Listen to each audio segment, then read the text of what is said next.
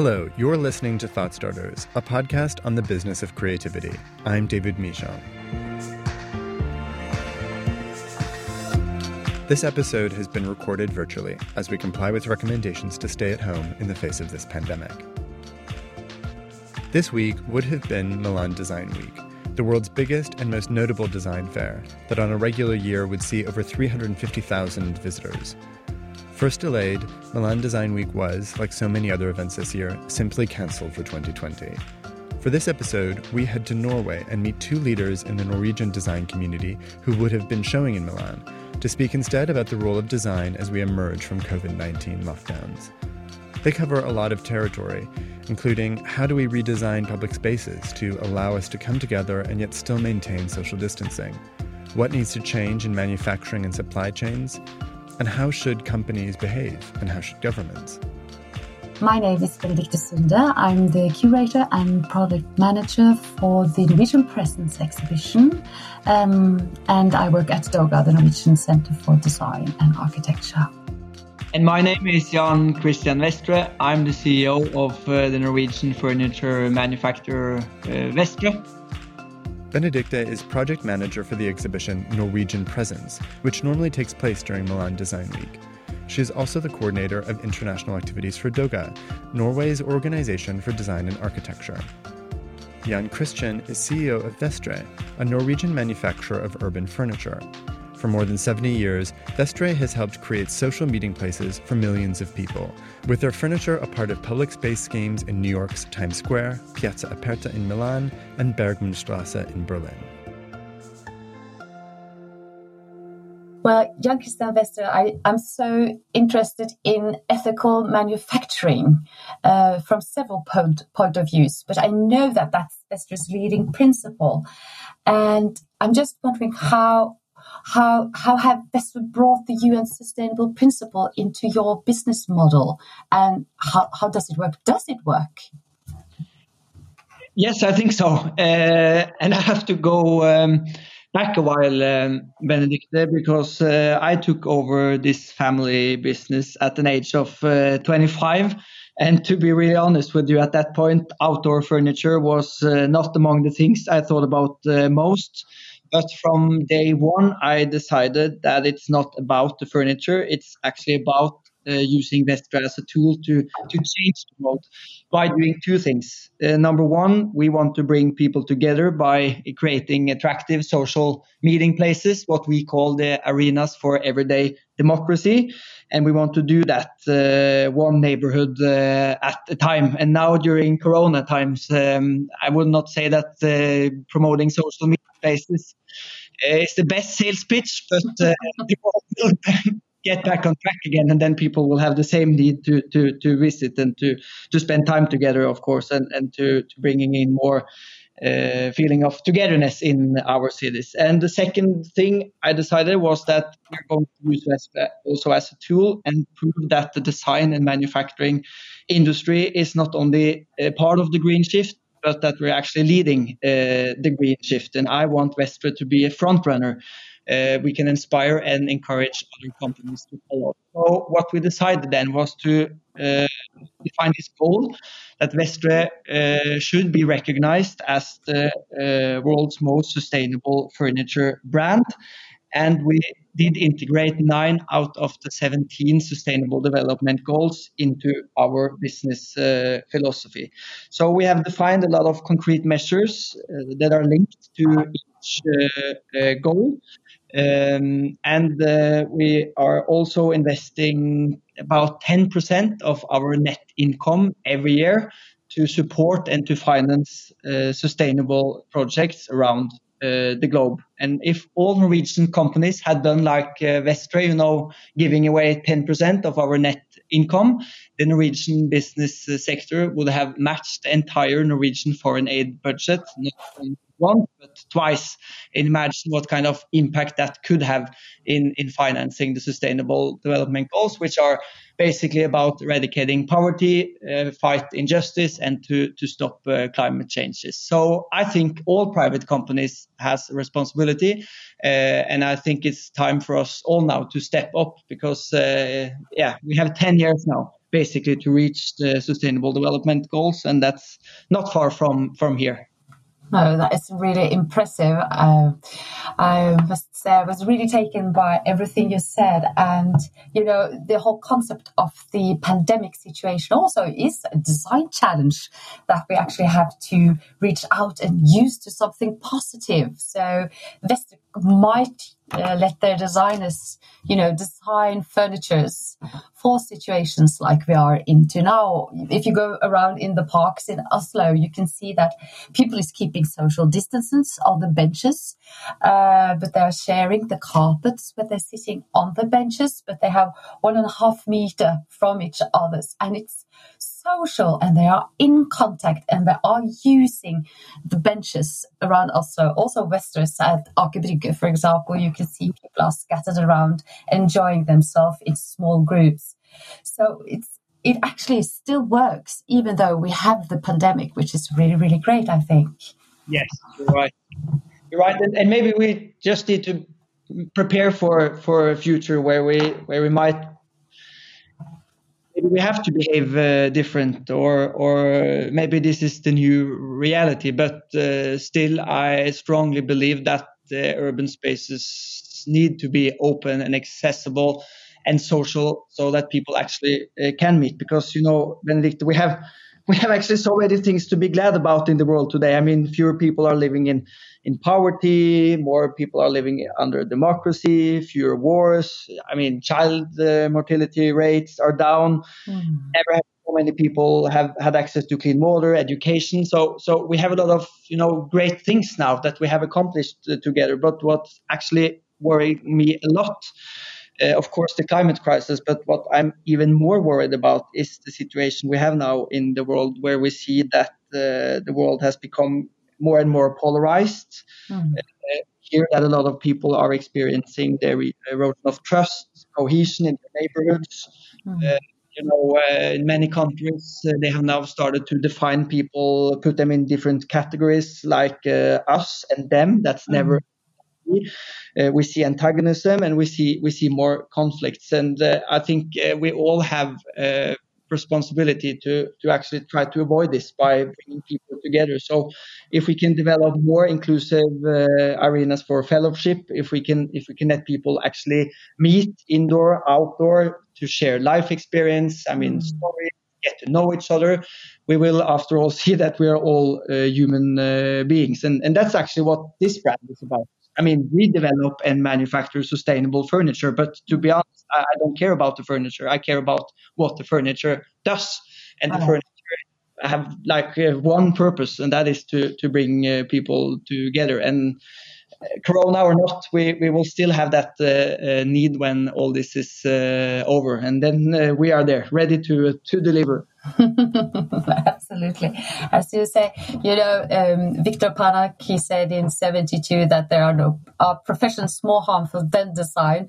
But he also said that it's so much useless, unnecessary, and, unsafe products.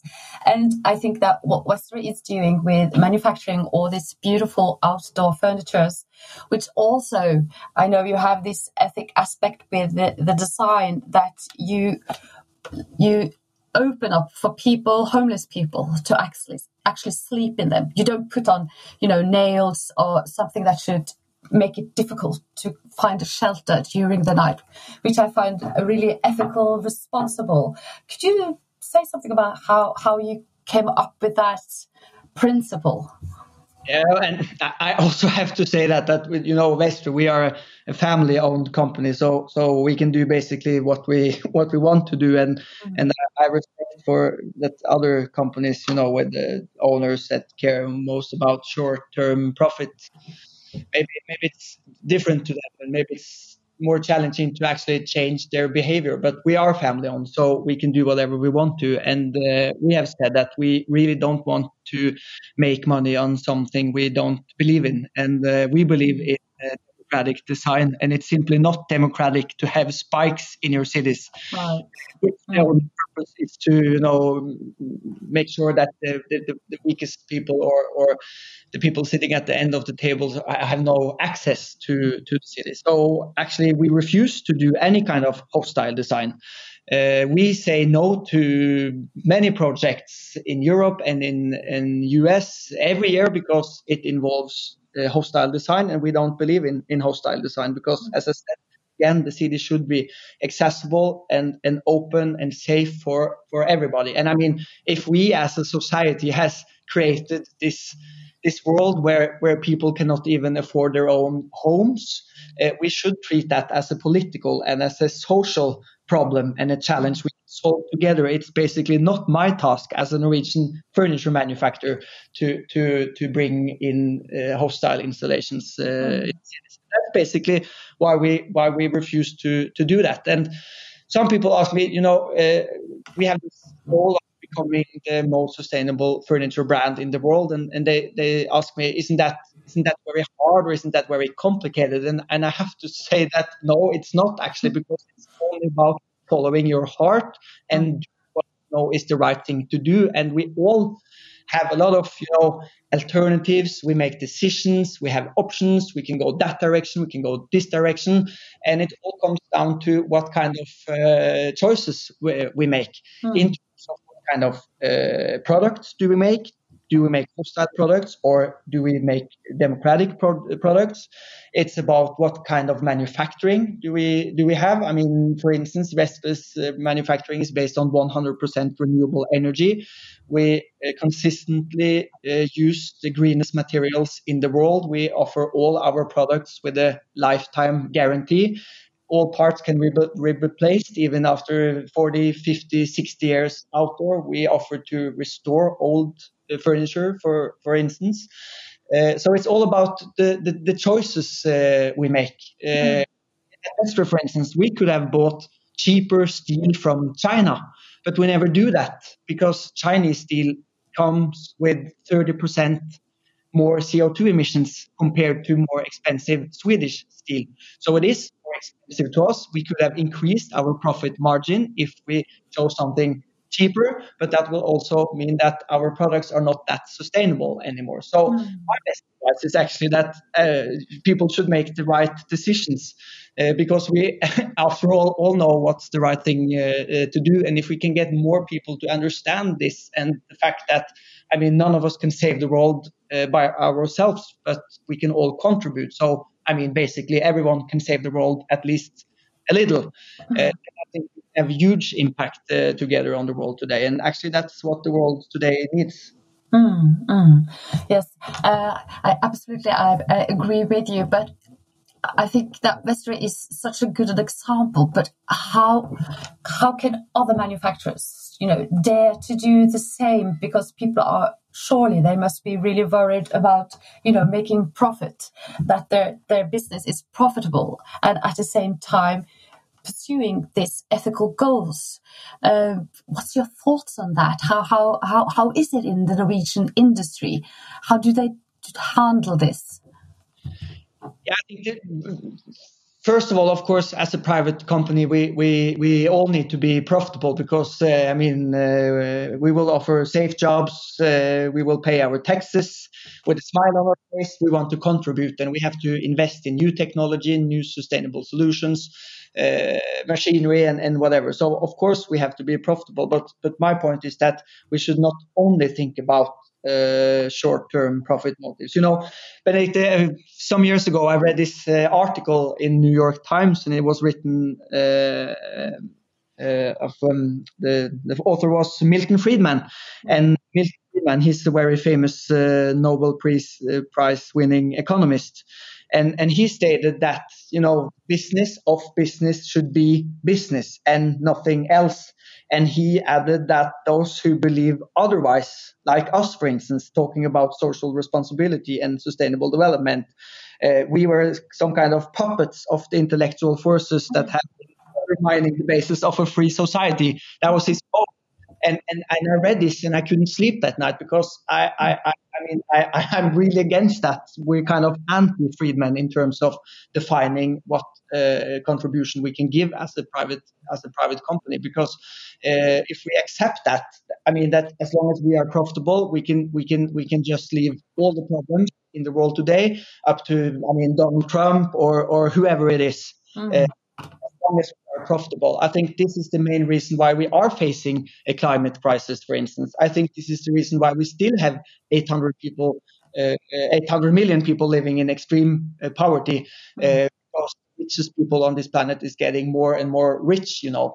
Mm-hmm. we haven't been able to combat inequality uh, yet. So yes, private companies should step up. Private companies should be profitable, but it is opposition between being profitable and doing doing it in the right way. I mean, I believe in, in green growth. It should be possible to have to have growth, but that growth has to be uh, sustainable and and uh, eco friendly. Uh, and that's the starting point, uh, actually. So if we can change the mindset of the owners, so they can actually start asking themselves, how can we contribute? Then we will very far, very long way in, in the in the right uh, direction. And then brought up uh, daring. Of course, we have to to dare. I mean, we have to think different. We have to dare to think different, and we have to dare to take a little risk because we don't have all the answers about the sustainable future and what that brings and what that uh, involves. So we also have to to take a little uh, risk and, as I said again, do what we know is the right thing to do. And I also think we should be bold. I mean, when we said that uh, our goal is to be recognized as the most sustainable furniture brand in the world, a lot of people were questioning that, and, and maybe they found me even a bit naive because I really think I can change the world by a simple bench. I, I still believe that I can change the world together with my with my my colleagues. So you should dare to be bold. Uh, and I think it's also really important to unleash the creativity in, in our own organizations because uh, all people have a lot of ideas about minor and, and, and, and, and, and more important and bigger improvements and, and, and how we can, you know, change our behavior, change how we do things, how, how we things uh, slightly into a more sustainable direction. But then we also have to be open-minded and, and act like uh, like real leaders, listening and motivating and encouraging people to, to take part of this green shift. And and uh, we should not should not forget also that the sustainable development goals and this this platform now that 175 I think countries have have, have uh, pledged to be part of uh, is a really good framework to actually make a difference. And uh, I think it doesn't matter if a company integrate one out of the 17 goals or nine as we did or, or all 17 the most important thing is that we all use the sdgs as a platform right. to uh, change the world and if we start there uh, i think uh, we all have something we can contribute with you're listening to Thought Starters, a project by White City Place. In conversation are Benedicte Sunde of Doga, the Norwegian Organization for Design and Architecture, and Jan Christian Vestre, the CEO of Vestre, the Norwegian manufacturer of urban furniture. This episode is being recorded virtually. Yes, I've spoken with a few manufacturers, and actually, the U turn that several of them has done towards circularity and transparency has actually given them increased business possibilities. They say it's it's it's really amazing to have an environmental product declaration that follows what they manufacture, give them uh, actually uh, uh, a business possibility that they wouldn't have if they hadn't been working with the environmental issues in their company. So actually, they earn more money being ethical than on contrary, you know. So it's quite interesting how they take these U-turns, lots of the manufacturers in Norway at the moment, because they see that it actually works. Uh, you probably are familiar with the NCP, uh, the Nordic Comfort Products. They made a change by involving the fishing industry in recycling the plastic to pellets so that NCP could use that recycled uh, plastic from the fishing industry to create sustainable chairs, which is quite amazing, an amazing U-turn for a company who actually produces plastic chairs. Yes.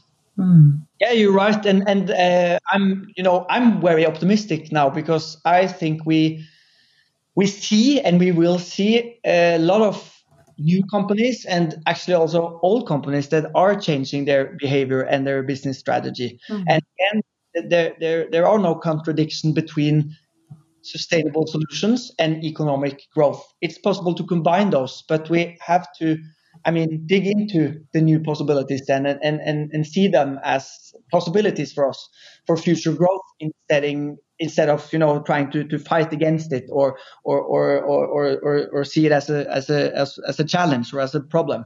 Mm. We should grab the opportunities. Mm. Uh, and, and, the same thing is that in Norway we have, you know, several raw material resources like stone, wood, wood uh, hydropowered aluminium, minerals like silicium and mangan. We have so much much access to sustainable material, and we have some challenges with uh, our oil uh, oil uh, uh, industry in the North Sea. Shouldn't we just you know, stop pumping up that oil and concentrate on all our renewable resources that we have in this country? Yeah, that's a. That's maybe one of the most difficult uh, questions, not only in Norway now, but I mean, my, I mean globally. How can we actually, you know, speed up or accelerate this uh, this uh, green shift and and uh, going towards a more sustainable and renewable uh, future. And I'm not sure if it is a good idea to, to stop producing oil and gas in Norway right now, because like it or not, but Norwegian oil and gas come with uh, one third of the CO2 emissions compared to the world average. So as long as there is a demand for fossil fuels, it's better to actually produce it in a country with, uh, I mean, strict environmental regulations and so on. Mm. So to, move that pr- production, let's say, to the Middle East, where they have a lot of higher am- amounts of, of climate gases. Mm. That being said, of course, uh, I'm imp- impatient too, and we really need to speed up this process uh, towards the green shift. And politicians in Norway, they are actually talking a lot about the green shift, but I really want to see more more uh, action. And you are right, we have so many possibilities uh, in this uh, country. Not only uh, things we can do in Norway, but we can also encourage and finance and support other measures around the globe, uh, actually based on our experience and knowledge and and the fact that we are quite a wealthy nation. You know, mm. Our our wealth fund has a value of about one trillion United States dollars. So we should have some money can spend on investments in uh, in the green uh, sector. Mm. And, and there is a lot of talk, as I said, but said, but if we actually look into the, the details, I would say that the development is is not uh, that positive. For instance, according to the Norwegian government, which is now led by the Conservative Party, Norway will invest five times more in the oil and gas industry this year than in the mainland industry, meaning we invest way more in uh, oil and gas industry compared to, to, to the green mainland uh, industry. And believe it or not, but Norway is also the country in the entire OECD that has lost the largest market share in terms of export volume over the last uh, 20 years. Mm. And, uh, actually also uh, our mainland trade deficit has more than doubled the last 10 years, meaning we have not been able yet to compensate for the decline in oil and gas. Uh, and we have to speed up the process uh, now if we want to be able to pay for our imports uh, in the in the coming years. Actually, mm-hmm. so, so, what we should do is, as you said, we should use uh, all the possibilities uh, uh, we have. As I said, we have become a very rich nation thanks to the oil and gas industry. I'm not an enemy of that industry, but I still think in the future the demand for oil and gas uh, will hopefully disappear. Mm-hmm. Uh, we should invest more now in new sustainable uh, solutions. And I think that this could actually be our, you know, generation's contribution to the world. We can use the technology we have, we can use the knowledge we have, experience we have. I mean, we have probably the best offshore engineers and skilled workers in the world. And we should let them now come up with new renewable uh, technologies, like, for instance, floating windmills, uh, wow and storage, emission-free hydrogen. We have uh, emission-free electrical vessels, aircraft. You mentioned aluminum. Why can't we use aluminum uh, carbon-free without any greenhouse gas emissions and all and, and so on and so on and so on. Mm, mm. Yeah, absolutely.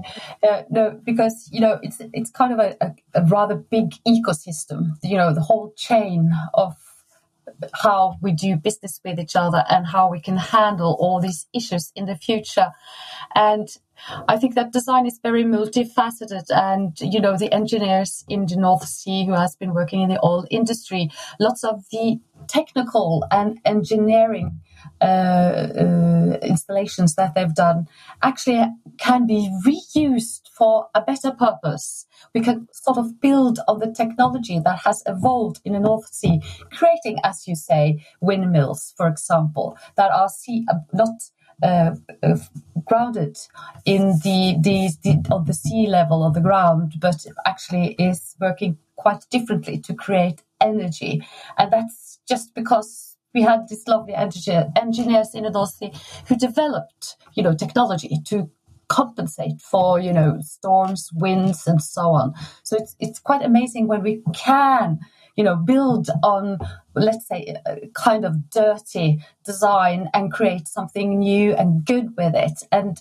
uh, if I'm not wrong, I, I, I think that Vestre also has, you know, are using uh, a powder coating that has been developed in the North Sea for the installations there. So, but arrest me if I'm wrong, but that makes Vestre's furniture last longer. Isn't that correct? Yes, you, you are right. You are definitely right. And, and, as you said again, that's because we have 50 years of experience. I mean, making sure that uh, our North Sea offshore installations don't rust. So we have developed extremely, uh, I mean, technology-driven uh, surface treatment here in uh, Norway. And the reason why we can offer all our products with a lifetime guarantee against rust and 15-year guarantee on paint is because of that fact that we're actually using technology uh, from the oil industry and the North Sea mm, offshore sector, and we put that technology into how we manufacture um, street furniture. Mm. So, uh, for instance, uh, I don't think people at Times Square in New York, where we have installed uh, 600 chairs, I don't think they are aware of it, but uh, they should know that the chairs they are sitting in, sitting on, is actually they're actually uh, protected uh, the same way as we protect our North Sea rigs, and that's one minor example of, of green transition and how we can use knowledge and experience and put that knowledge and experience into new, more sustainable products and uh, solutions in the years to come. Mm-hmm. But how, what, what is your thoughts on young designers? How should they cope with this situation and these demands? Do you have any good tips for them, you know, the listeners? I think, uh, first of all, they should uh, try to avoid working for companies that don't have any, you know, specific ideas mm-hmm. about become more sustainable because you can like it or you can dislike it. But I don't think companies that don't understand sustainable development, I, I don't think those companies will survive actually in the next five to ten years. Mm-hmm. So, so first of all, you should work with and for and together with companies uh, that want to do something good for uh, the environment and for people and for the planet um, not only caring about uh, short-term profit uh, motives, then I think designers should use all they have, you know, learned about uh, circular um, models, mm. how we make products, as you said, that lasts a long time, but it should also be easy to replace parts. Mm.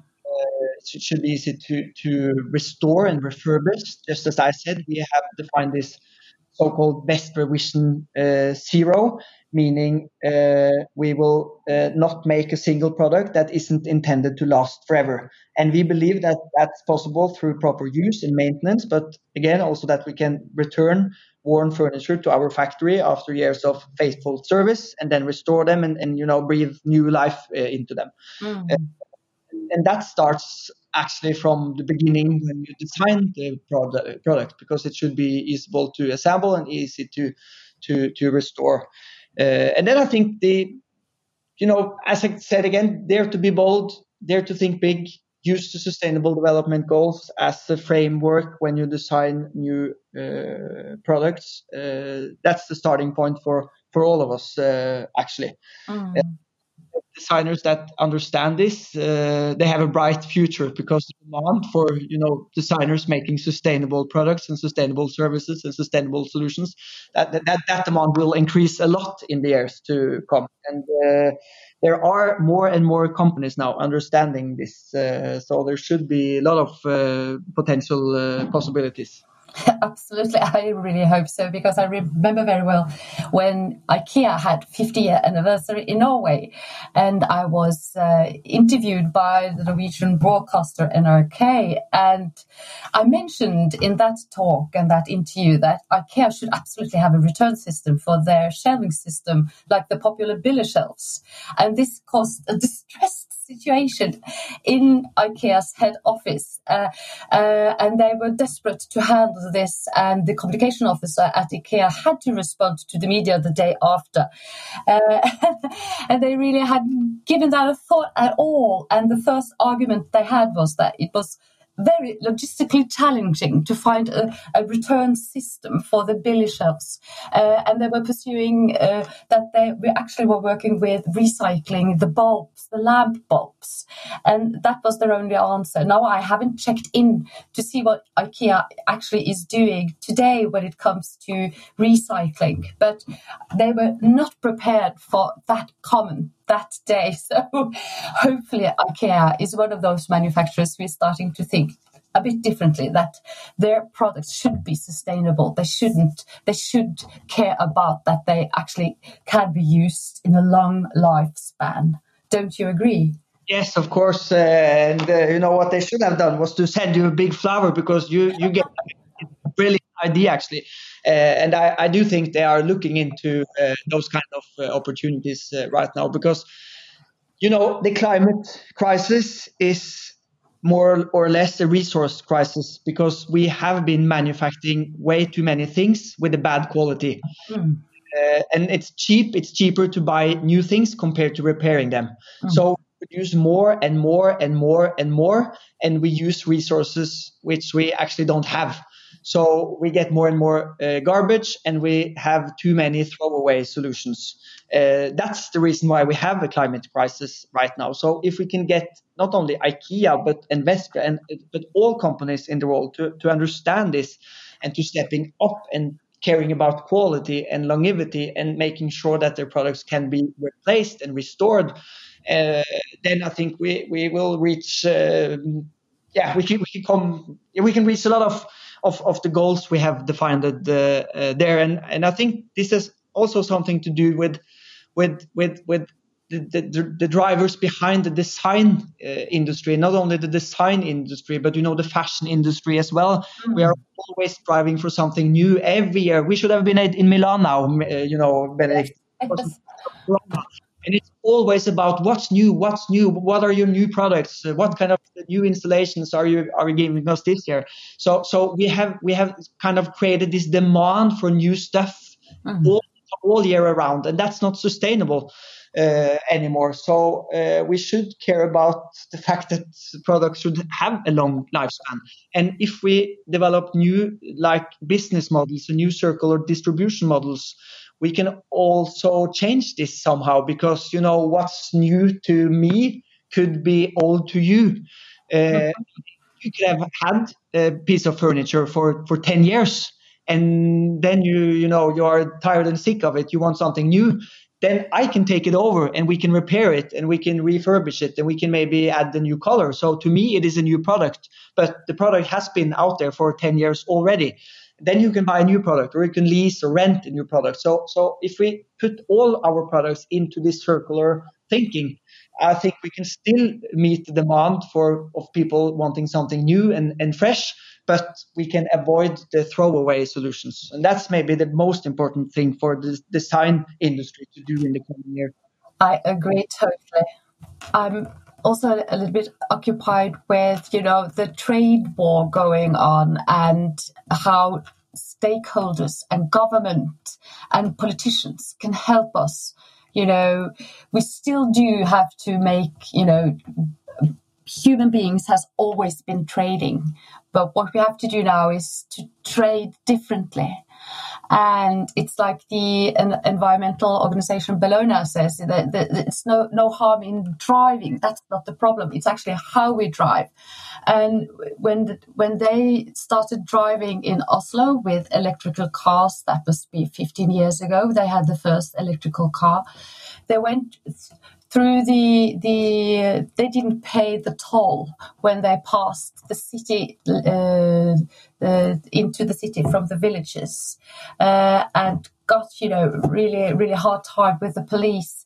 But at the end they was right. So the government changed the whole situation for people driving electrical cars. They didn't have to pay a toll. They could drive in the collective fields uh, in, on the roads in Norway.